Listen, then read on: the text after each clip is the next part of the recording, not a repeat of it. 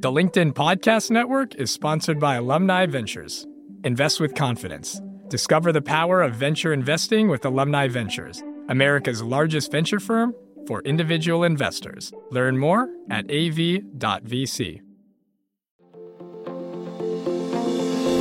Hello, my friends, and welcome to another exciting episode of Negotiate Anything. This show is produced by the American Negotiation Institute, and with over 5 million downloads and listeners in over 180 countries, listeners just like you have made this the number one negotiation podcast in the world. Hi. My name is Kwame Christian, and I am the founder and CEO of the American Negotiation Institute. Here at ANI, we believe that the best things in life are on the other side of difficult conversations, and we are passionate about providing you with the best content that will help you to make your difficult conversations easier, both at work and at home. Lastly, I want to remind you that we offer consulting and conduct trainings, both virtually and in person, all around the world. Our focus is in three main areas first, negotiation and conflict resolution, second, leadership, and lastly, diversity, equity, and inclusion. Check the link in the description below to learn more about how we could work with you and your team. And now, without further ado, let's jump into the interview.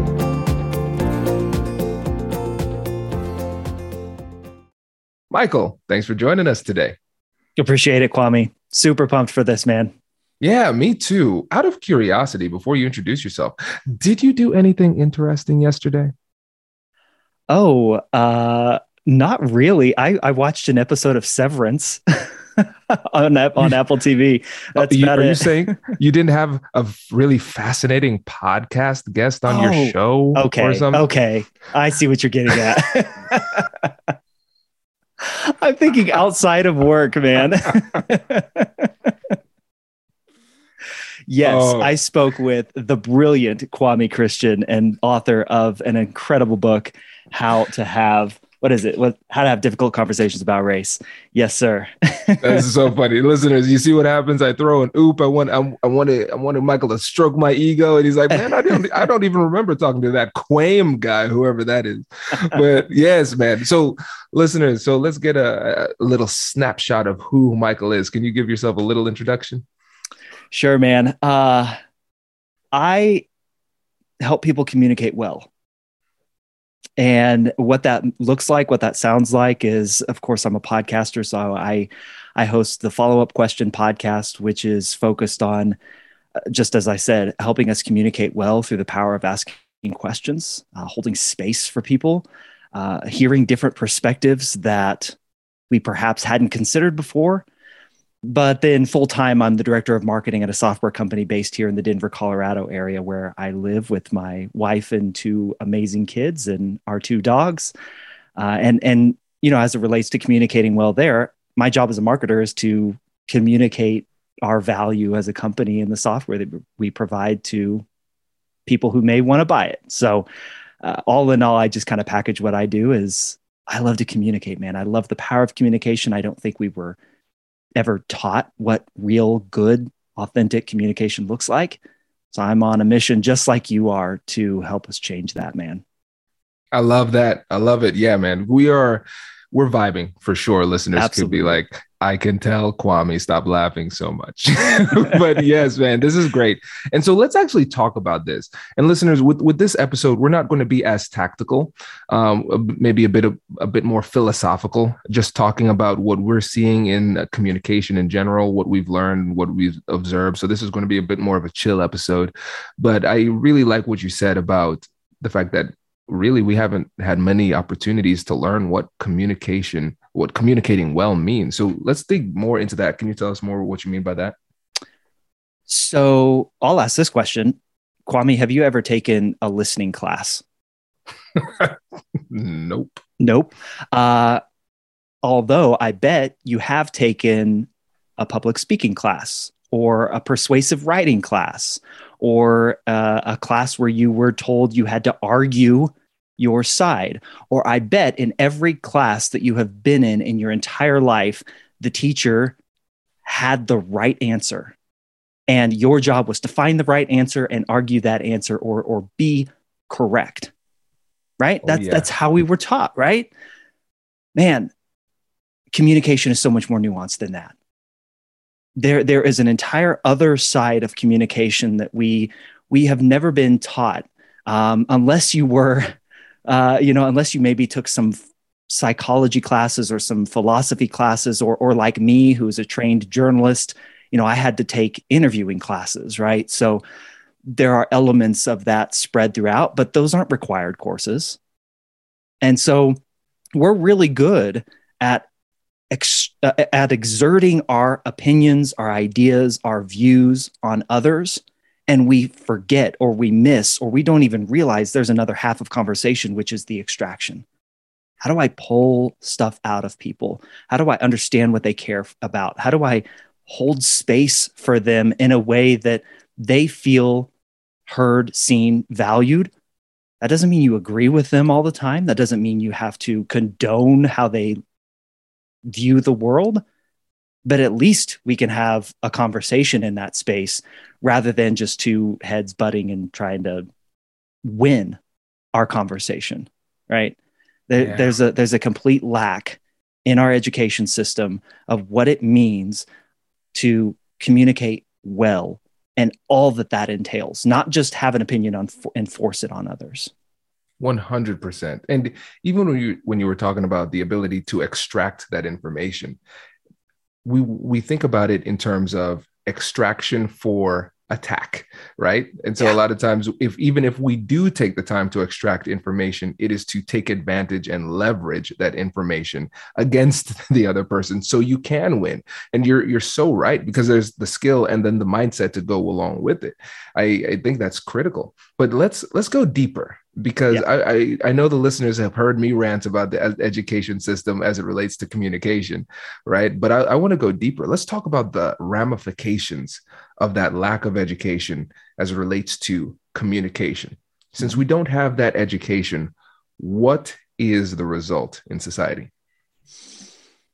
It's a big question, but I think intuitively everybody listening to this probably understands what it is. I think we all can just take a look at the world around us in the ways that we're not hearing each other, but we're all saying something. um, that makes it that makes it pretty painfully obvious what the ramifications of this is. Here, maybe maybe let's go a step deeper. Um, I think it gets to our our core of what we believe is possible in other people, and what I mean by that, Kwame, is uh, a question that I've been a, been asking recently is, do you believe people can change? Your answer to that, whether it's a yes or a no, your answer to that tells me a lot about how you view and value communication, about how you view and value other people, especially those with differing ideas than you. If you don't believe people can change, they are who they are, then how do you think you're going to quote unquote get your way. You're going to force you're going to try you're going to try and find every avenue or every possible way to force your view on them because you know they're not going to change otherwise. Right? Now if you believe that people can change then we got to ask the question why do they change? And how do they change? Why do they change? They change because staying put the, the status quo of how they currently are becomes more difficult than the uplift to actually change their mind, their view, their, their approach, their position on a, on a certain topic or issue. They change because they have been faced with information that is so discomforting to them that they can do nothing but change their mind. How do we do that? Okay. It's not, as you write in your book, it's not throwing facts and figures and numbers at them or using their words against them to beat them over the head and, and, and use our questions as weapons. Well, you said this, so you believe this, right? Like that's technically a question because there's a question mark on the end of that statement, but that's not a question. That's not curiosity. So, how do people change? They have to naturally come by it through the course of somebody giving them the space to do it. And that, man, that to me, if we go real, real deep, that initial question, can people change?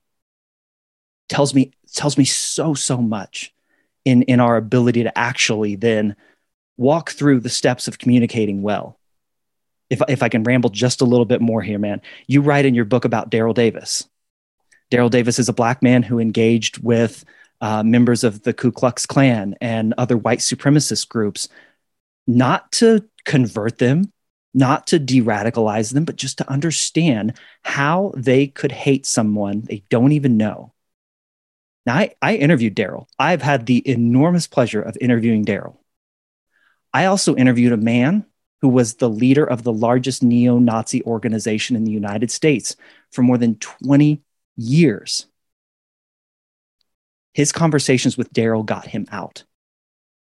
Now, both men told me neither one of them were trying to force their ideas on each other. I mean, we can go so deep into this, man. We can go real, real deep here. But Jeff, his name was Jeff Schoep, is Jeff Schoep, former leader of the, the National Socialist Movement here in the United States.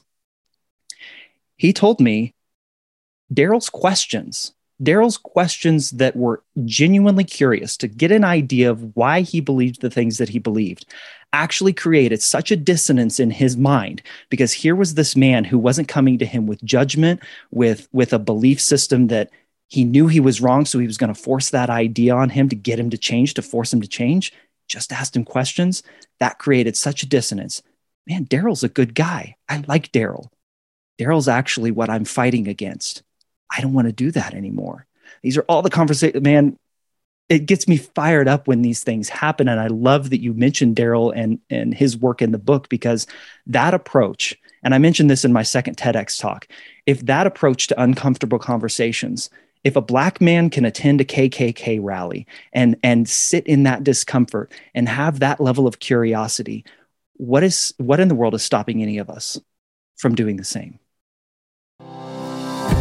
does your company invest in professional development training? If you believe that your team would benefit from a negotiation workshop, all you need to do is go to our website, fill out the workshop request form, and then we'll set up a time to chat. These workshops are completely customizable and we've done them all around the country. Negotiation and conflict resolution skills are beneficial across all professions, but they're especially useful in procurement, purchasing, sales, sourcing, and contract management. Our calendar is filling up quickly, and we even have some workshops scheduled for next year. If you think you might want one, I'd suggest reaching out soon so you don't miss out. Check out the link in the description to learn more, and we will be right back after this. I'm Jessi Hempel, host of Hello Monday. In my 20s, I knew what I wanted from my career. But from where I am now, in the middle of my life, nothing feels as certain. Work's changing, we're changing, and there's no guidebook for how to make sense of any of it. So every Monday, I bring you conversations with people who are thinking deeply about work and where it fits into our lives. We talk about making career pivots, about purpose and how to discern it, about where happiness fits into the mix, and how to ask for more money. Come join us in the Hello Monday community. Let's figure out the future together. Listen to Hello Monday with Jessi Hempel wherever you get your podcasts. The LinkedIn Podcast Network is sponsored by HubSpot. More to dos, less time, and so many tools to keep track of. Doing business can be hard, but you don't need a miracle to hit your goals. You just need HubSpot. Their all in one customer platform can make growing your business infinitely easier. Imagine this higher quality leads, fast closing deals, wildly happy customers, and more benchmark breaking quarters. It's not a miracle, it's HubSpot. Visit HubSpot.com to get started today. Oh, that's powerful. That's powerful. Let's go deeper. Let's because do it. there was there was something that you said, and I want to really go deeper on this mm-hmm. because you said give the person the space to change. And for you as a communication expert, the word space in this context means something completely different than a layperson's perspective. So let's break down that word space. When you're giving somebody space in a conversation, what does that really mean? In a conversation, uh, I think space means asking a question, a curious question, to elicit some sort of story, to elicit some sort of emotion, to elicit some sort of perspective out of the person that you're asking that question of. Listening, right? But here, here's the here's where I would say the space, the holding space comes into play. Listening, but not listening to respond. Listening to ask another question, just as you did right there, Kwame. You asked another question. You said, let's go a little bit deeper. Let's get deeper into this. Let's get below the surface, asking a follow up question. There's a reason my podcast is called the follow up question. That's what I want people to do. You hold space for someone when you make them feel as if you are truly listening by continuing to push your curiosity further about them or with them that's that to me you know simon sinek i think we all know simon sinek. I love his work. I adore his work. The other day on a podcast he said uh, good listening is when the other person feels heard. And so much of listening we try to make quote unquote active listening this performance where we're nodding our head yes. And I've been told, hold your palms out so that the person can see that you are in a more vulnerable, vulnerable, open position. You know, so I'm supposed to act like I'm listening to this person. How about I actually listen to this person? And as uh, Monica Guzman said on my show and in her TEDx talk, when you point your curiosity at someone and you hold that space for them, by giving them the freedom to explore their own ideas and the answers that they're giving you that's that's communicatively holding space for someone. Does that make sense? Oh yeah. It makes a lot of sense. And and that's the thing um because it makes sense. But going back to what you were talking about before with the term dissonance, right? When there's a yeah. discrepancy between what you believe and then how you act, it creates that dissonance. And I think that there are probably a lot of listeners who are here thinking, hey, I'm coming into this podcast, negotiate anything. I'm going to use this negotiation process to get more of what I want.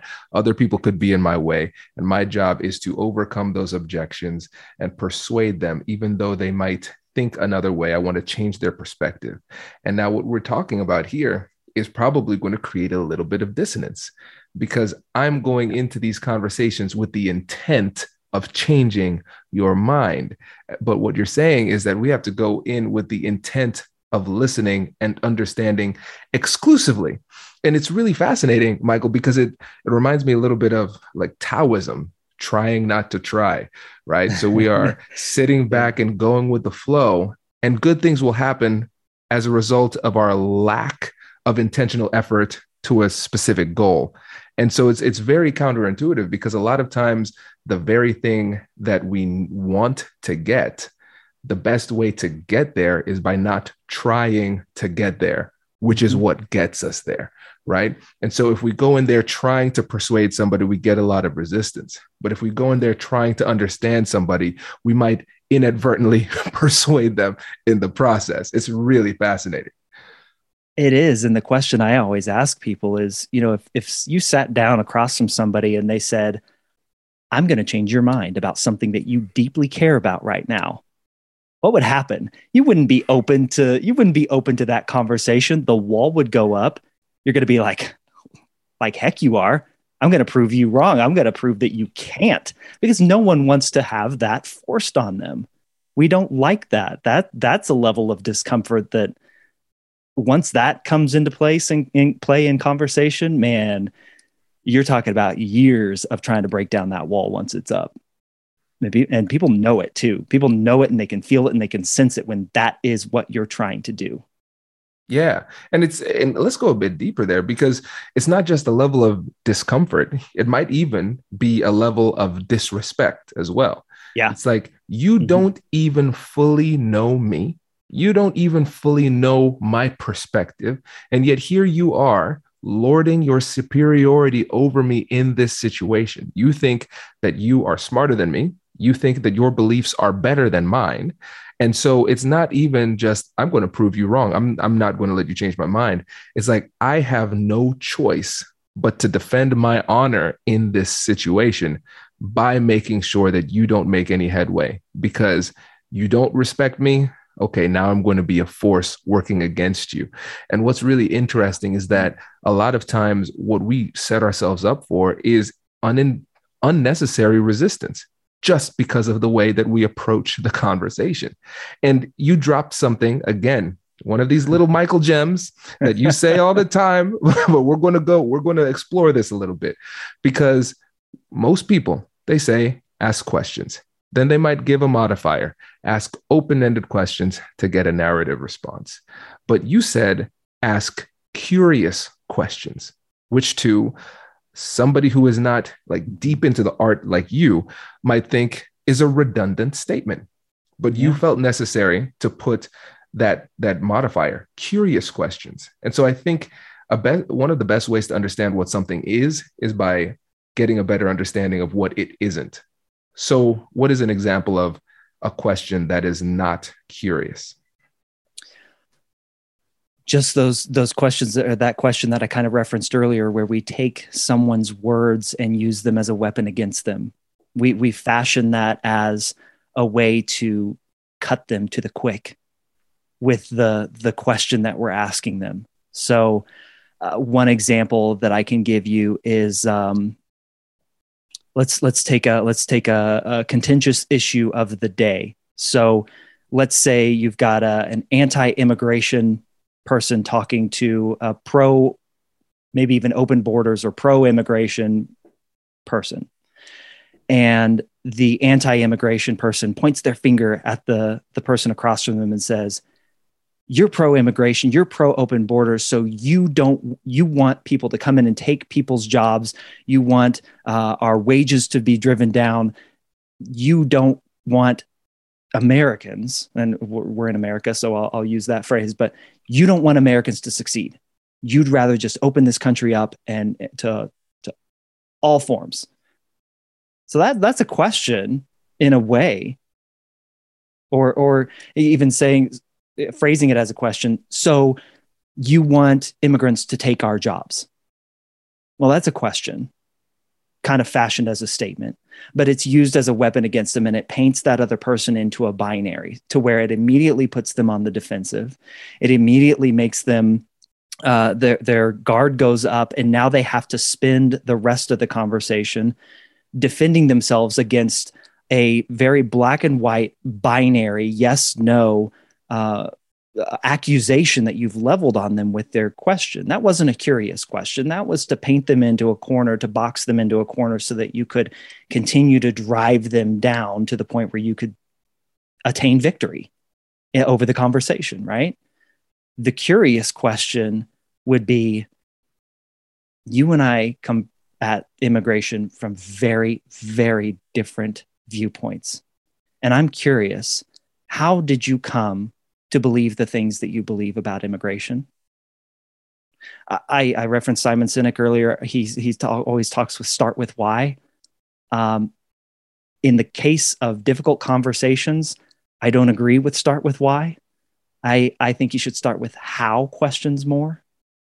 How did you come to how did you come to that conclusion? How did you how did you come to believe this? Or even maybe a what question? What's been true in your life that you feel this is the correct thing or the right thing. A why question forces someone to get deeply philosophical that perhaps they've never explored before. so they're being put on the spot of, uh, I don't know why I believe this. Um, I just do. So let's let's have it out. Let's battle. you know, yeah. um, those those why questions tend to be philosophical, but those those questions that are pointed, that are are laced with our accusations, our opinions of the other person, that are laced with our perspective, fashioned as a weapon to that per- against that person. That's an example of an uncurious question.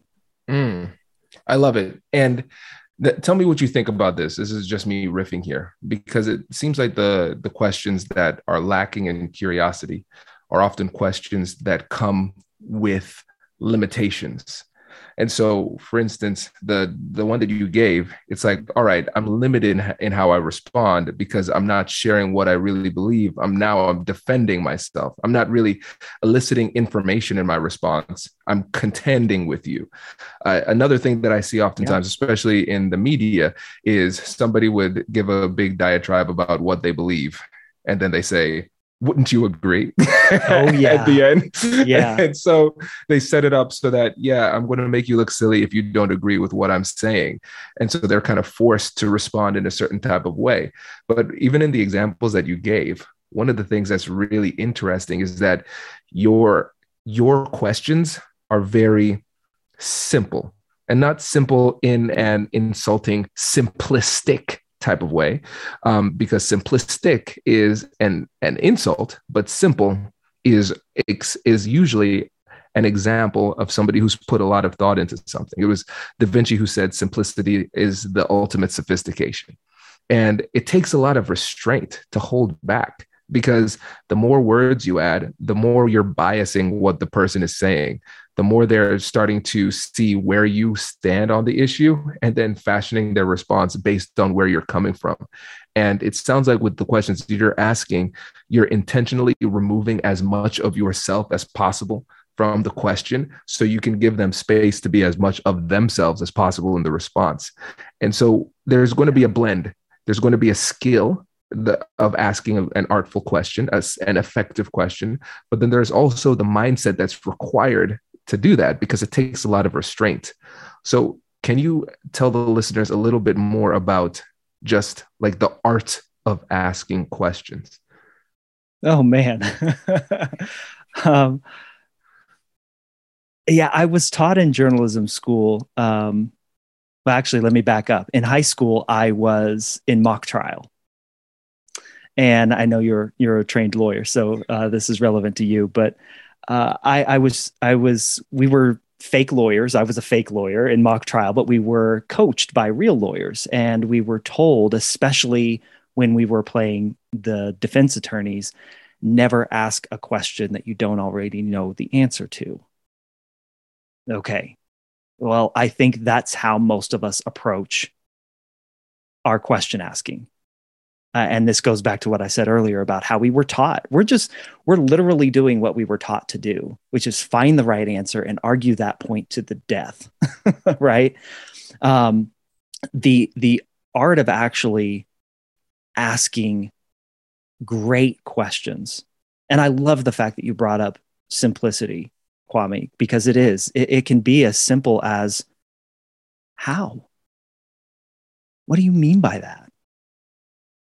What's been true in your life that you would think that way? Like that's a very those are very simple straightforward to the point questions but in all of those and you also have to understand you have to to manage your tone a little bit too in the questions that you ask. Mm-hmm.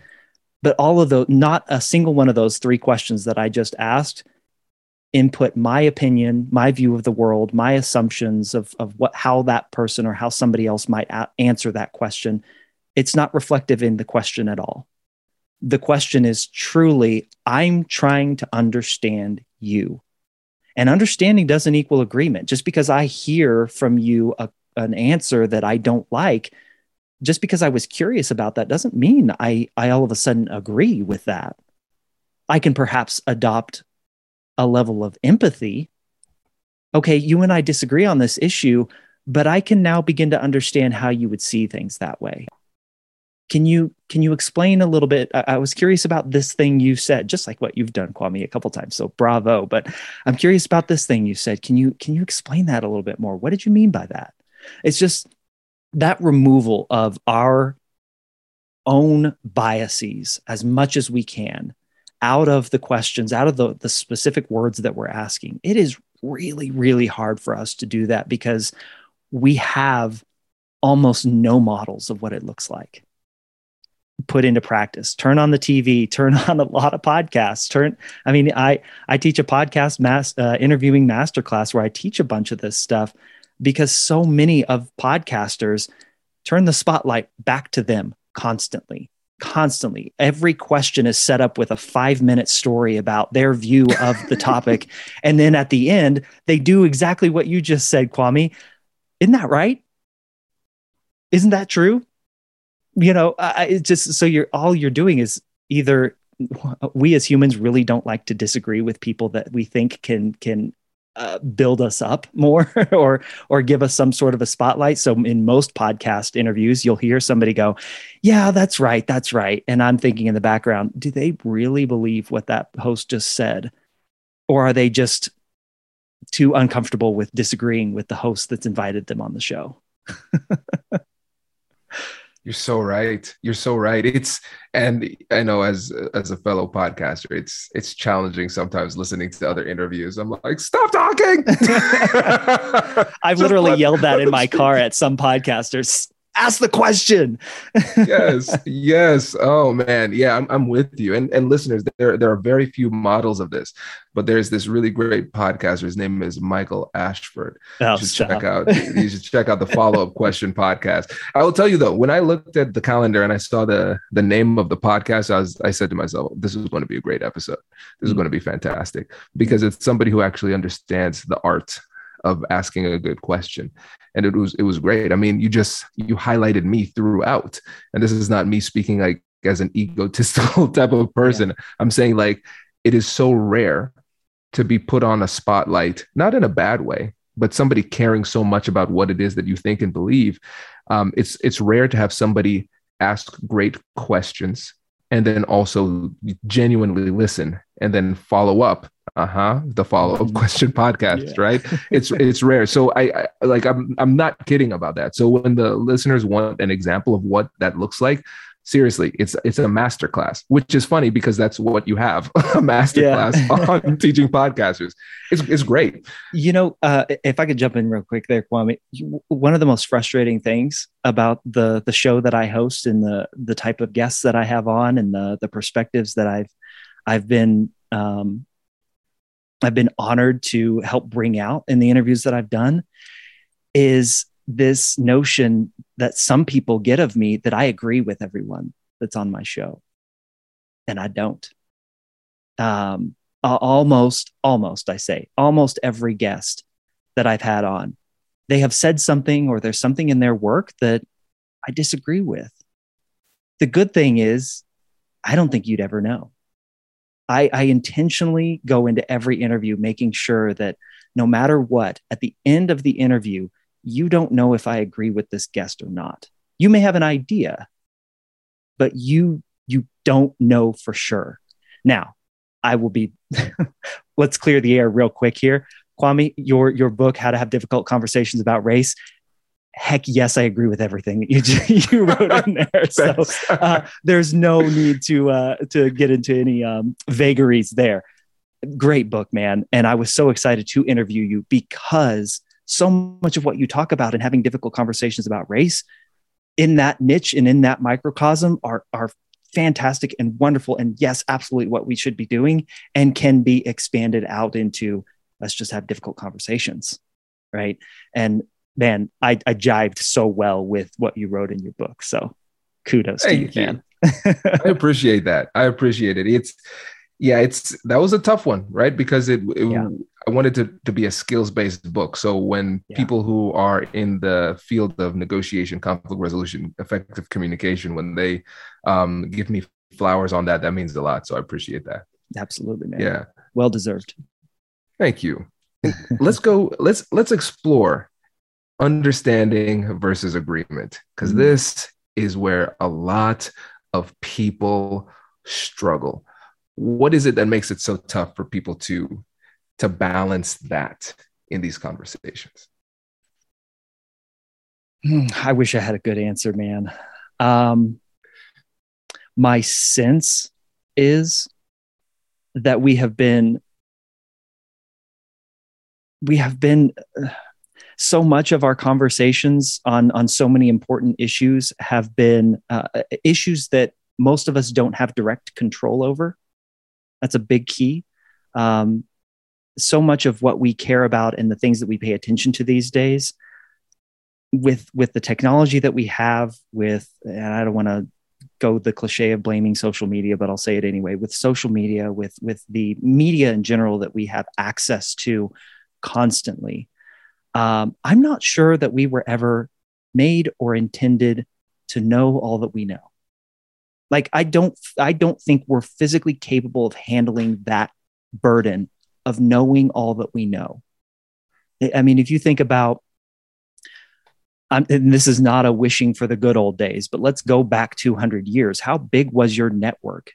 You barely knew what was happening in the next town, on the next block over from you, if you lived in a bigger city, let alone every little thing that the president said that you know happened what weather event happened 6000 miles away from you? And how many people were killed? And how many people are homeless? And how many people need like these things that yes we now have a global response to them to where we can help more people but it has also done a damage to our our psyche i think in that we are now burdened with the pressure of knowing so much and so in this world where we have been it has been framed to us that every issue is this binary right wrong good versus evil fair versus unfair uh, that's how all of it is framed right um, or most of it, I should say. I can't be a bi- I can't talk about the fallacies of binary and then lump them into a binary myself.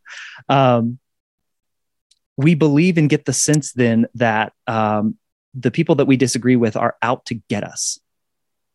Um, that they're not just that they don't just disagree with us, but that they like like we probably intend to do in our conversations.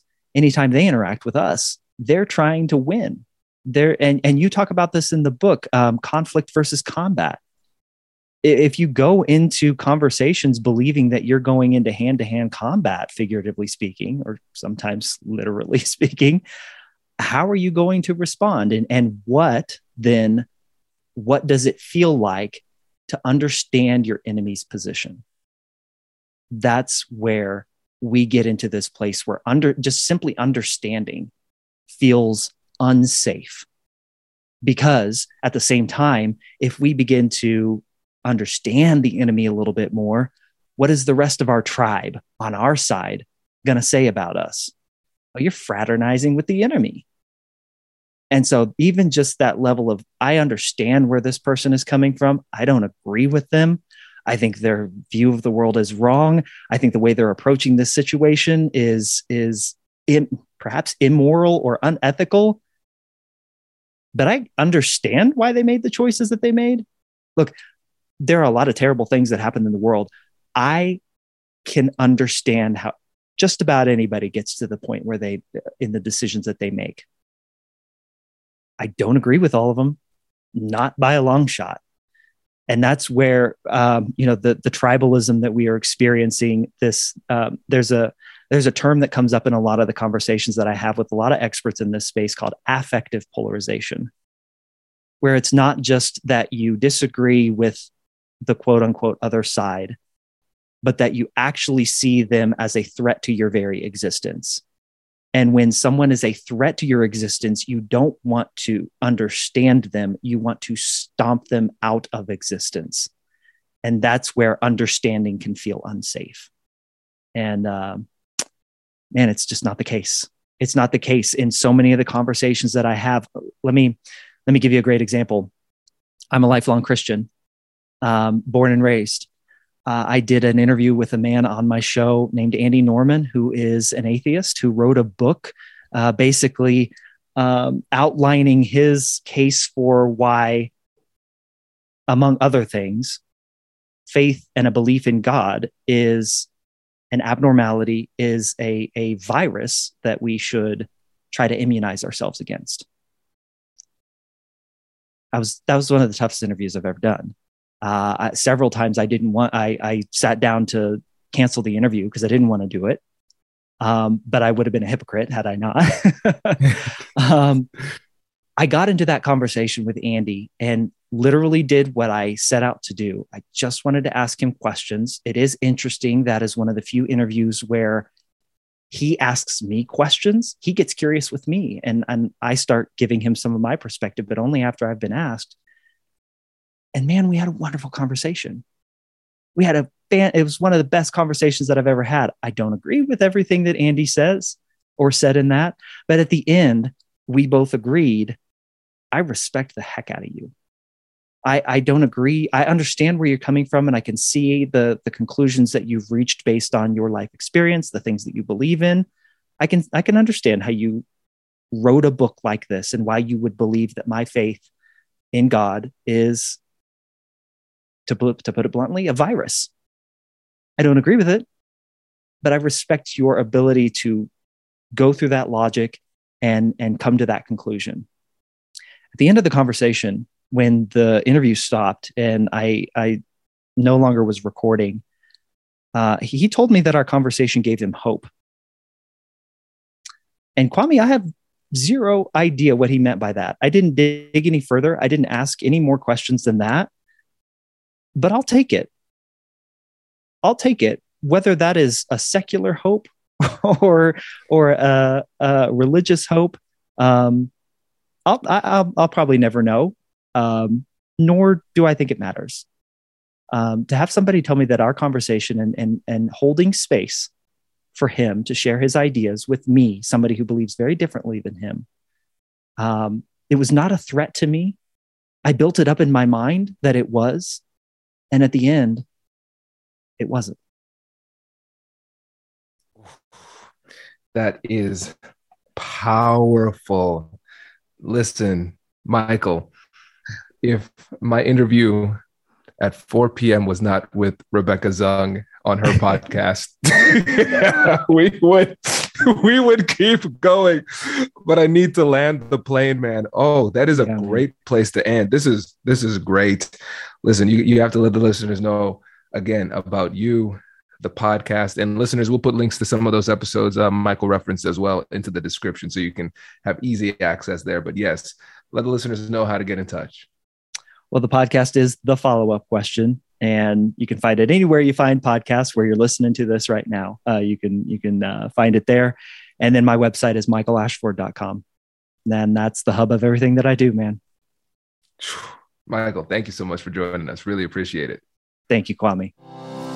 Congratulations! You've just joined an elite club. By listening to a full episode, you're now officially on the Negotiate Anything team. So, welcome aboard. What most team members do is they subscribe to the podcast because that allows them to automatically get the latest episodes of the show. The best things in life lie on the other side of difficult conversations. Keep learning, keep practicing, and keep getting better. Your relationships will improve, your career will soar, and you'll have the confidence you need to get the most out of these crucial conversations. Again, thank you for joining the team. We're excited to have you, and I will see you in the next episode. I'll catch you later.